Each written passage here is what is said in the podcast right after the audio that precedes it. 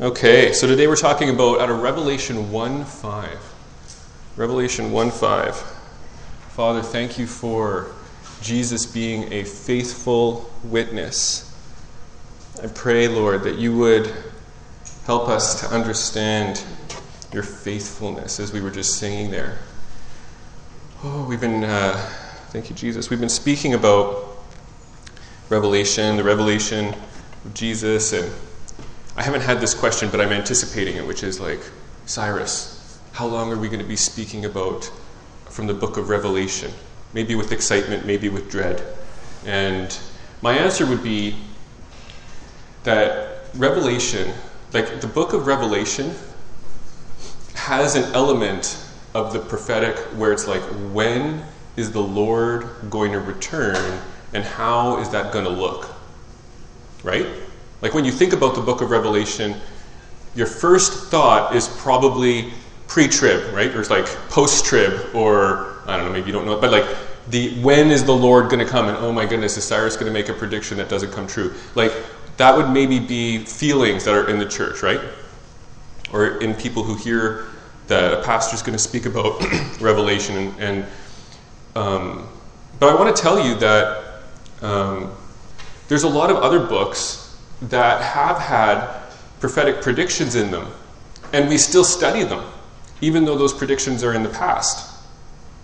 And the reason I'm saying that is because I would argue that over 90% of the information that we can get from the book of Revelation is actually not about when Jesus is going to return. Maybe even more than 90%. I'm, actually probably being conservative like asking me how long are we going to study the book of revelation is like saying how long are we going to study the book of matthew? Right? Like matthew was about a fulfillment of jesus' first coming. And revelation is about a fulfillment of jesus' next coming.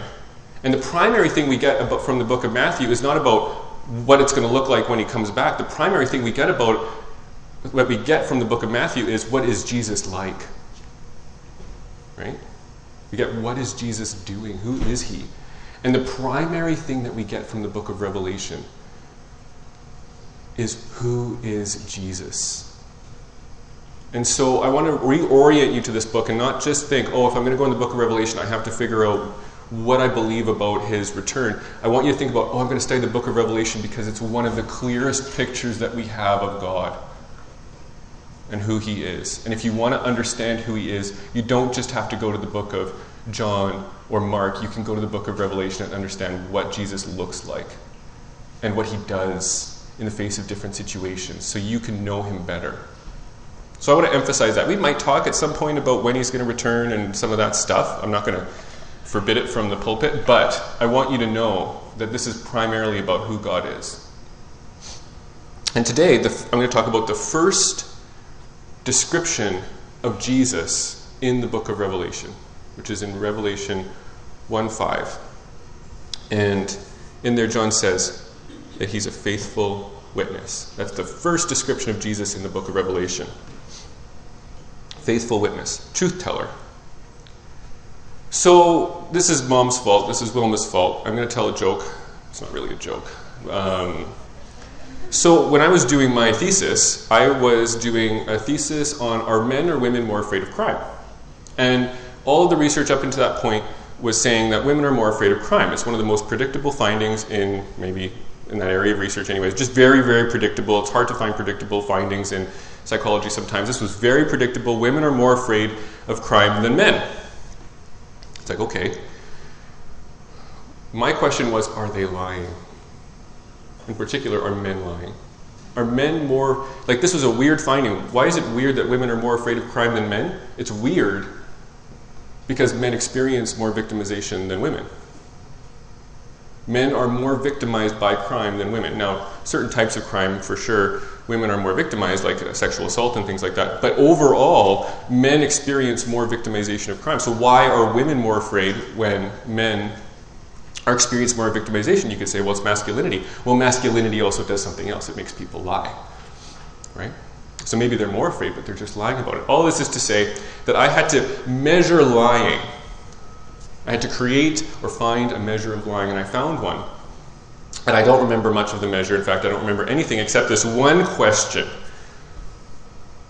I'm not going to ask you to answer it publicly because it's going to tell me whether you're a liar. But I want you to, I probably should have started with the question. Do you enjoy a good poo? Do you enjoy a good poo? So you think about that for a second. Do you enjoy a good poo? I can tell you that over 95% of you do.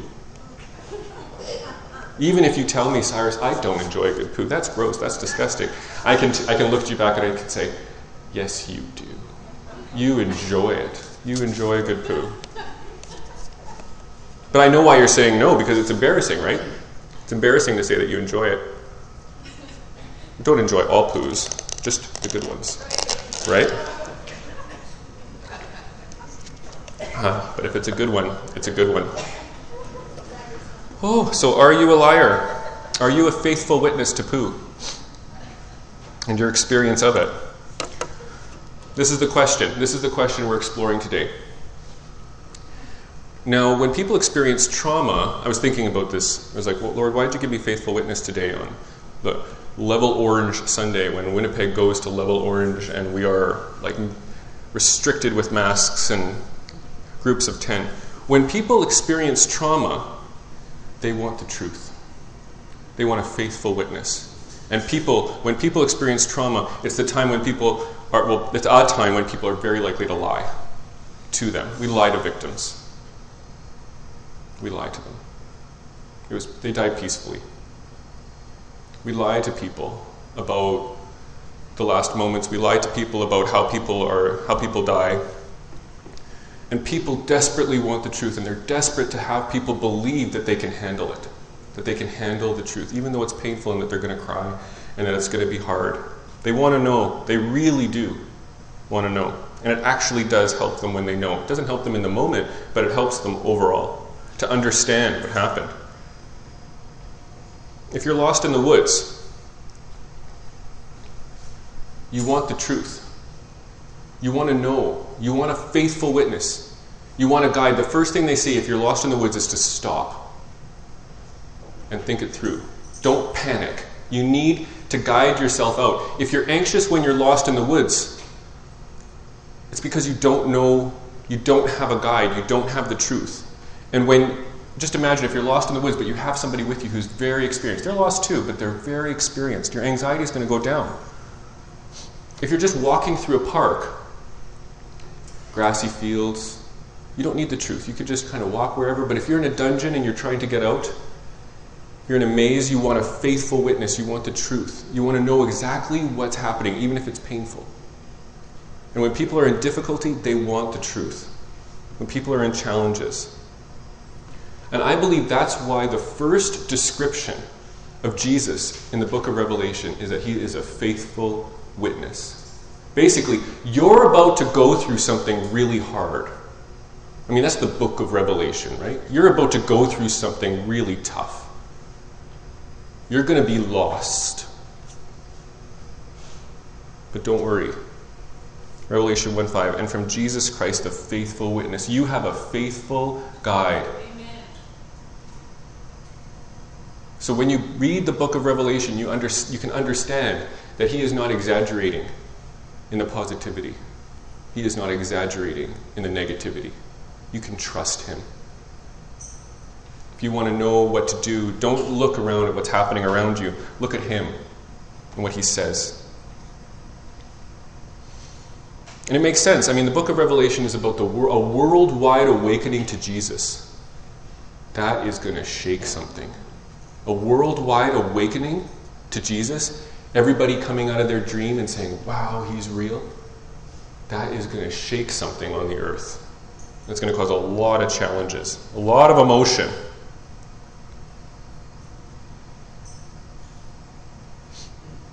When I was um, yesterday, uh, Friday afternoon, I'm on the radio. I was sitting on the radio with my phone to my ear. And when you go on the radio with, um, with somebody, they put you on hold, and on hold, you can hear the radio station. You can hear what's on before you.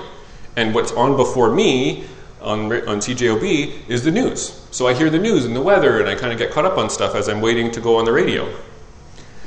And so I'm listening, and I'm you know relaxed. I'm thinking about my topics, making sure I got it all figured out, what I'm going to say, and then I hear Winnipeg is level orange, masks required everywhere, groups of 10 only, no context, no details. And I'm like, what? Like, what are you talking about? Like, okay, what's, what are we going to do with the church? Like, all my counselors, do they have to wear masks in their sessions? I'm like, I remember the last time we got like shocking news and it caused me like two weeks of trauma. You know, it's just like, oh, I have to recreate a church, I have to recreate my clinic, I have to write pages and pages of policy, I have to keep everybody safe. And I'm thinking this, and my mind is just spinning and reeling. And then I'm like, I'm on the radio in like 30 seconds. And I'm like, calm down, Cyrus. calm down. You're supposed to be a positive person. People like it when you laugh on the radio. And I'm like, I learned practice laughing. it's like I'm, I'm, a positive presence. I have to bring people hope. The first question: How do you? What is the word that you have to help people through this difficult time? Uh, like, that's what I need right now. Get around somebody stable, not me, right?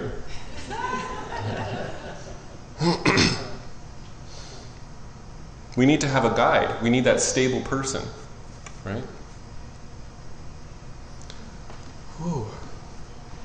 Now, not only is Jesus true, but he calls us, like I said in the last sermon we were talking, he, we're in the family business. He calls us to be faithful witnesses. Right? You're supposed to be a faithful witness. Exodus 20 one of the Ten Commandments, you shall not bear false witness against your neighbor. Now, the Bible does say don't lie, but I believe this is probably one of the best captured phrasings of what God means when He says don't lie. Because lying is a big category. Like, lying covers a lot of different stuff. Our definition of lying is like broad. But false witness is more specific, and I think it's more, it's more to the point of what Jesus really means. This is, in other words, betrayal. Don't betray. It's a better word. Isaiah 43:10, "You are my witnesses." Isaiah 43:10, "You are my witnesses," declares the Lord, "and my servant whom I have chosen, that you may know and believe and understand that I am he." We are supposed to bear witness to Jesus as he bears witness to us. We are here right now in trial, and Jesus is on trial, and we're the witness telling everybody whether he's guilty or innocent. And we're going to get to a trial where he's going to be a faithful witness for us, and we're going to be on trial, and he's going to be our witness before the Father. And he's going to be faithful, faithful to the truth. In my practice, I do teach people to be honest, but honestly, I'm actually teaching people to lie more than I'm teaching them to be honest. Don't leave yet. Did that pastor just say he teaches people to lie? Unfortunately, I do. I teach people to lie quite a bit. And it's sometimes to Christians. Christians will come in, and sometimes they're the worst offenders. They, they, um, they don't know how to lie. And they need to. They need to learn how to be more deceptive. Christians can become very simplistic about things and, be, and do a lot of damage. They become very simplistic. They're like, I am honest, I'm sorry. And they do a lot of damage. I, I say half the time I'm teaching people to be honest and not betray, half the time I'm teaching people to lie. So, what do I mean? I'll give you an example for me. I am often committing myself to people to keep their secrets. And in order to be honest with them, I have to be dishonest all the time. I'm lying all the time to not give away my clients that I know them. You want to go that way, honey? Yeah, I want to go this way. It's like, can, can we go that way? Natasha knows. I tell her, if I redirect us in a way that doesn't make sense, just listen. Don't ask any questions. So every once in a while, I'll say, oh, let's turn right here. And then she'll be like, what? Oh, okay. And she'll just follow me where I'm going and like, okay, we'll take a little detour. And we just, she just knows that I'm avoiding somebody. I saw, I saw somebody. And they probably saw me. It's okay if somebody sees me and comes up to me, but I'm not allowed to give them away, and sometimes it's just easier to go down a different aisle. So I don't have to lie. Because I do. Because if I don't lie and I give away my client, then I'm lying to them about keeping their confidentiality. Right? It's a double lie. There's no way out. I have to lie, one way or the other. How often was Jesus put in a situation like this? And he would often have these answers that got him out. And sometimes we need those as well. So I think to be a faithful witness, you have to lean on the Lord in order to know what to say at certain times. I'll give you another example. When you're starting this church, we had just told the pastors of the church we were at before, we're starting a church. And we said, we're going to tell everybody when you tell us to tell them, because I know this could be disruptive in a church when one of your members starts a church. So, you know, let us know. The next night, somebody prays for us and says, I think you should be a pastor. I think you should start a church. This is like a prayer night. And I'm like, wow, like that's powerful. I just prayed for God to give us a miracle, and here's this person prophetically, nobody had ever done it before. I don't have pastor written on my forehead. You know, and it's just like, God, like, I think you're supposed to be a pastor. And then she asked me, she said, Are you starting a church? She said that to me in front of everybody. And I said, maybe one day, I was like, Jesus, Jesus, Jesus. it's, like, it's like, yesterday. you are no, under no obligation to tell people things they have no right to know. You're under no obligation to tell somebody something they have no right to know. There are so many things that the Lord keeps hidden from us. We have no right to know them and he keeps them a secret. And there's so I'm surprised how much he does tell us. It's amazing how much he tells us. Okay, so these are examples of times when I'm teaching people to lie. Polite. How do you be polite? What's the definition of the word polite? Lie.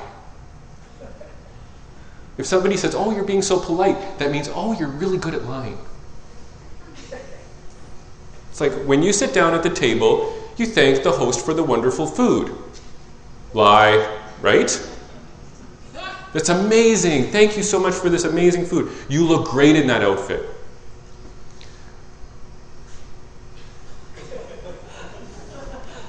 You're supposed to be polite. You're supposed to be kind. Yeah, I'm doing okay.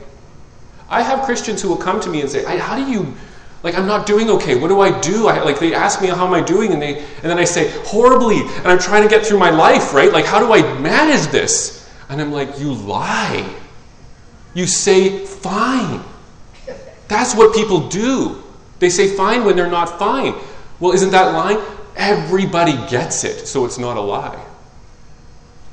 Like if there's a common understanding about what you're doing. Like I, I'm a little, I had problems with this a little bit. It's like, oh, do you want to go for coffee? Yeah. I'm like, oh, I'm going out for coffee. No, I'm not. You're not going out for coffee. That's not the signal. Are you going out for coffee? There's got to be something after that, like another call. Like, oh, yes, I would like to go for coffee. And like, no avoidance. So I'd be like, oh, I'm going out for coffee. I, it's tragic a little bit, but I would be like, I don't like coffee. I'm like, get a tea. Like, it doesn't matter, right? Like, I'm so literal. I had to learn to lie because I'm so literal. And God, He is, He loves hyperbole. What's hyperbole? Lying. If any man comes to me and hate not his father and mother, are we supposed to hate our father and mother? No, it's an exaggeration to make a point. Are we really supposed to cut off our hand and pluck out our eye? No. Please don't. These are exaggerations to make a point, but technically they're deceptive and lies. The Old Testament is full of it too. The rock poured me out rivers of oil. Did it? No, it was just that there was abundance. The cities are great, walled all the way up to heaven. Are they? No. Everyone could sling stones at a hair and not miss.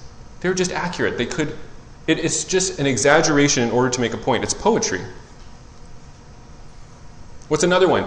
that I'm teaching people. This one, even more common than polite. Like, oftentimes when people come with autism, I'm teaching them to be polite. I'm teaching them social niceties, how to lie. When people come, men generally, I can say that here, I have to be a little more careful in my practice, but generally men, I'm teaching them how to be romantic. How do you be romantic? You lie. You lie, lie, lie. You, you pick out the card like you're the most beautiful woman in the world. Like, really? Like, really? I'm the only one who can say that, but everybody else, like, right? Like, everybody else would have to lie.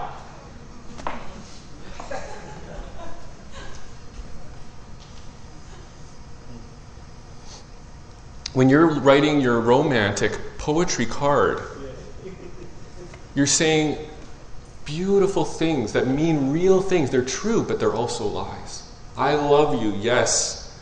And all of these other things.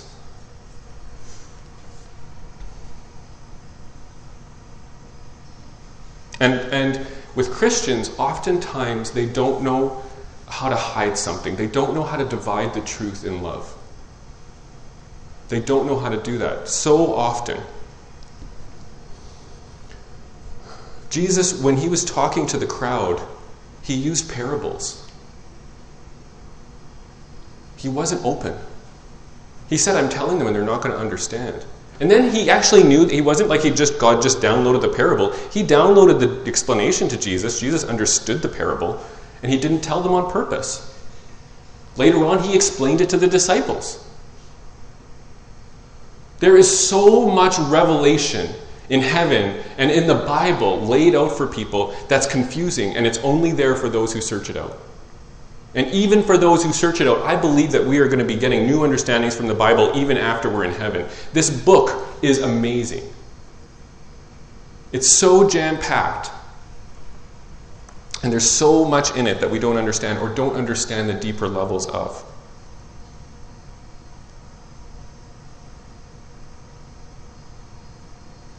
We don't know how to divide the truth. So, what will happen is Christians will go out there and hurt people with these like little unimportant lies, thinking that they're being amazing Christians, devastating people because they don't know how to get along. And then, on the important things, they don't tell people the truth. They lie about the big things, like that Jesus is the Son of God. I'm going to hide that one, but I'm going to tell you I don't like the crumble right? Because I'm a good Christian.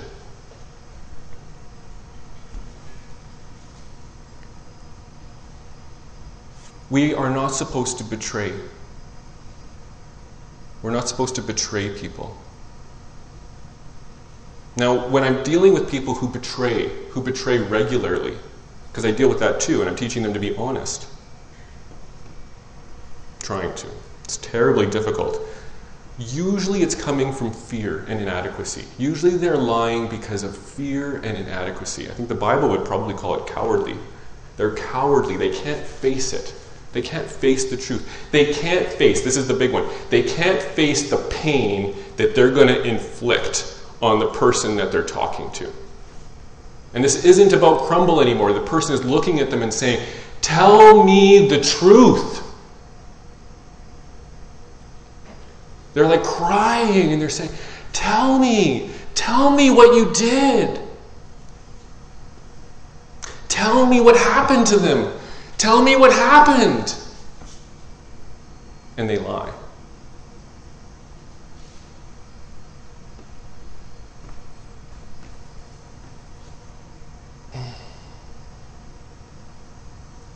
We're not supposed to betray people. We're not supposed to hurt people with our lies. It's a relational reality. Do not lies in the context of love. Ezekiel 33. This is a word that is kind of challenging. And it's basically saying, I want you to be my watchman. I want you to stand on the tower I'm not going to read it because it's long, but it, I want you to stand on the tower. And when you see something coming, you tell the, you tell the city. And if you tell the city and they get hurt, the blood's on them. But if you don't tell the city, the blood's on you. If you don't tell the city the army's coming, and somebody in that city gets hurt, and you didn't warn them, because that's your job, your job is to warn them. The blood is on you, because you weren't a watchman, you weren't watching, you weren't announcing it.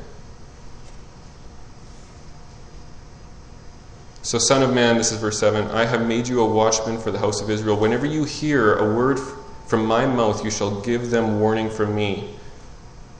If I say to the wicked, O wicked one, you shall surely die, and you do not speak to warn the wicked, to turn from his way, that wicked person shall die in his iniquity, but the blood I will require at your hand. But if you warn the wicked to turn from his way, and he does not turn from his way, that person shall die in his iniquity, but you have delivered your own soul. It's a heavy responsibility. Do you know, like, it actually is a little bit similar, not the identical, but it's a little bit similar to what it was like in the Old Testament uh, when, the, when they were kind of nomadic people. They had no prisons, so there was a lot of capital punishment. Like, there's no prison, sorry, like, death, right? So there's like a lot of death happening in the desert. And if you were a witness, and I say, she did it or he did it, you as the witness have to throw the first stone. You have to actually go and be the executioner if you're the witness who executed that person. That's how powerful a witness is. And they're emphasizing the power of it. You think you're good, if you're the witness, you're sure they did it, then you are the one who's going to be, you don't get to just say it and like the person goes away. You have to go and kill the person. Deuteronomy 17 7. The hand of the witnesses shall be the first against him to put him to death and afterwards the hand of all the people. The witness has to go and do it. It's so powerful. It's so serious being a witness. If you've been a witness against that person, you have killed them.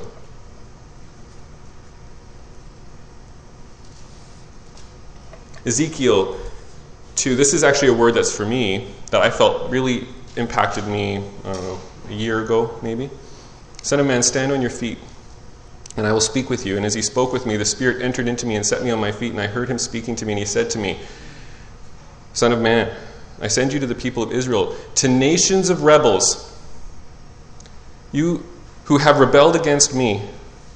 They and their fathers have transgressed against me to this very day. The descendants also are impudent and stubborn. I send you to them, and you shall say to them, Thus says the Lord, and whether they hear or refuse to hear, for they are a rebellious house. They will know that a prophet has been among them. And you, Son of Man, be not afraid of them, nor be afraid of their words. Though briars and thorns are with you, and you sit on scorpions, be not afraid of their words, or dismayed by their looks, for they are a rebellious house. And you shall speak my words to them, whether they hear or refuse to hear, for they are a rebellious house. Your word will go out. This is a word for Maple Crest. Our word will go out. And whether they hear or whether they don't hear, don't worry about it, because they're a rebellious house. But the word has to go out, otherwise, we're a false witness. And we don't have to say everything, there's lots of things to say. But we have to say what the Lord tells us to say.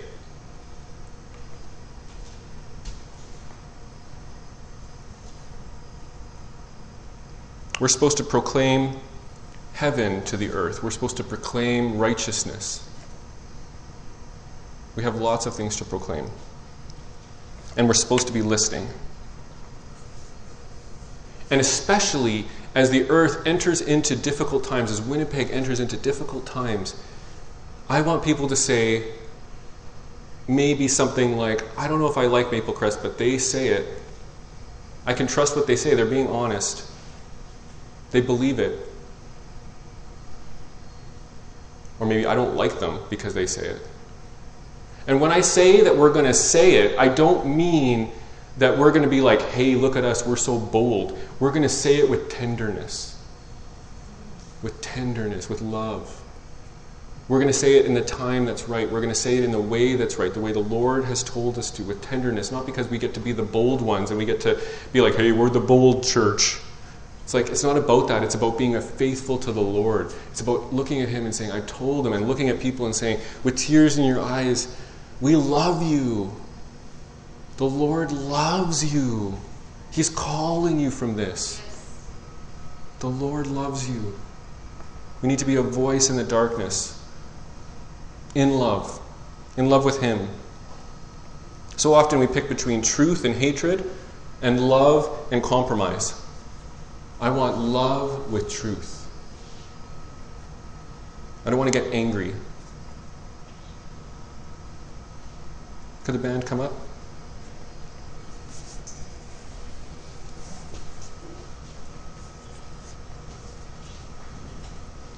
So,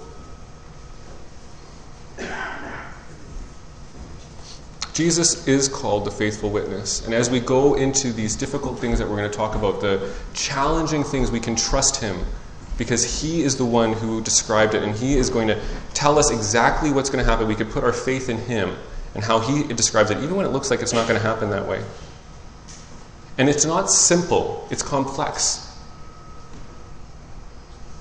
When we're engaging with the truth, when we see Him as a faithful witness, and when we're a faithful witness, we have to engage in the complexity. We can't just say, that's the truth, so I have to say it that exact way. We have to listen to the Lord and understand our time and our situation because we aren't there just like proclaiming everything. We're a watchman listening for the word, for the timing to deliver it. Whether it's easy, whether it's hard, we do it and we do it in love. We're being guided by the Spirit. I want the Lord to look at me in the end and say, You told them what I told you to tell them. You didn't have regard for whether they would like you at the end of the message. You didn't have regard for the doors opening and the doors closing. You had regard for me. You were looking at me when you said it. And that's my prayer for you. My prayer for you is that as you as you go from here, as we go from here, that and as we enter into a city that's in turmoil, that we will be able to understand and be a faithful witness to Winnipeg. Amen.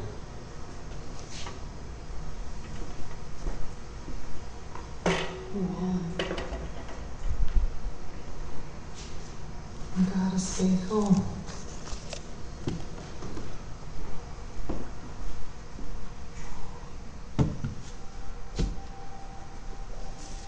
Yes.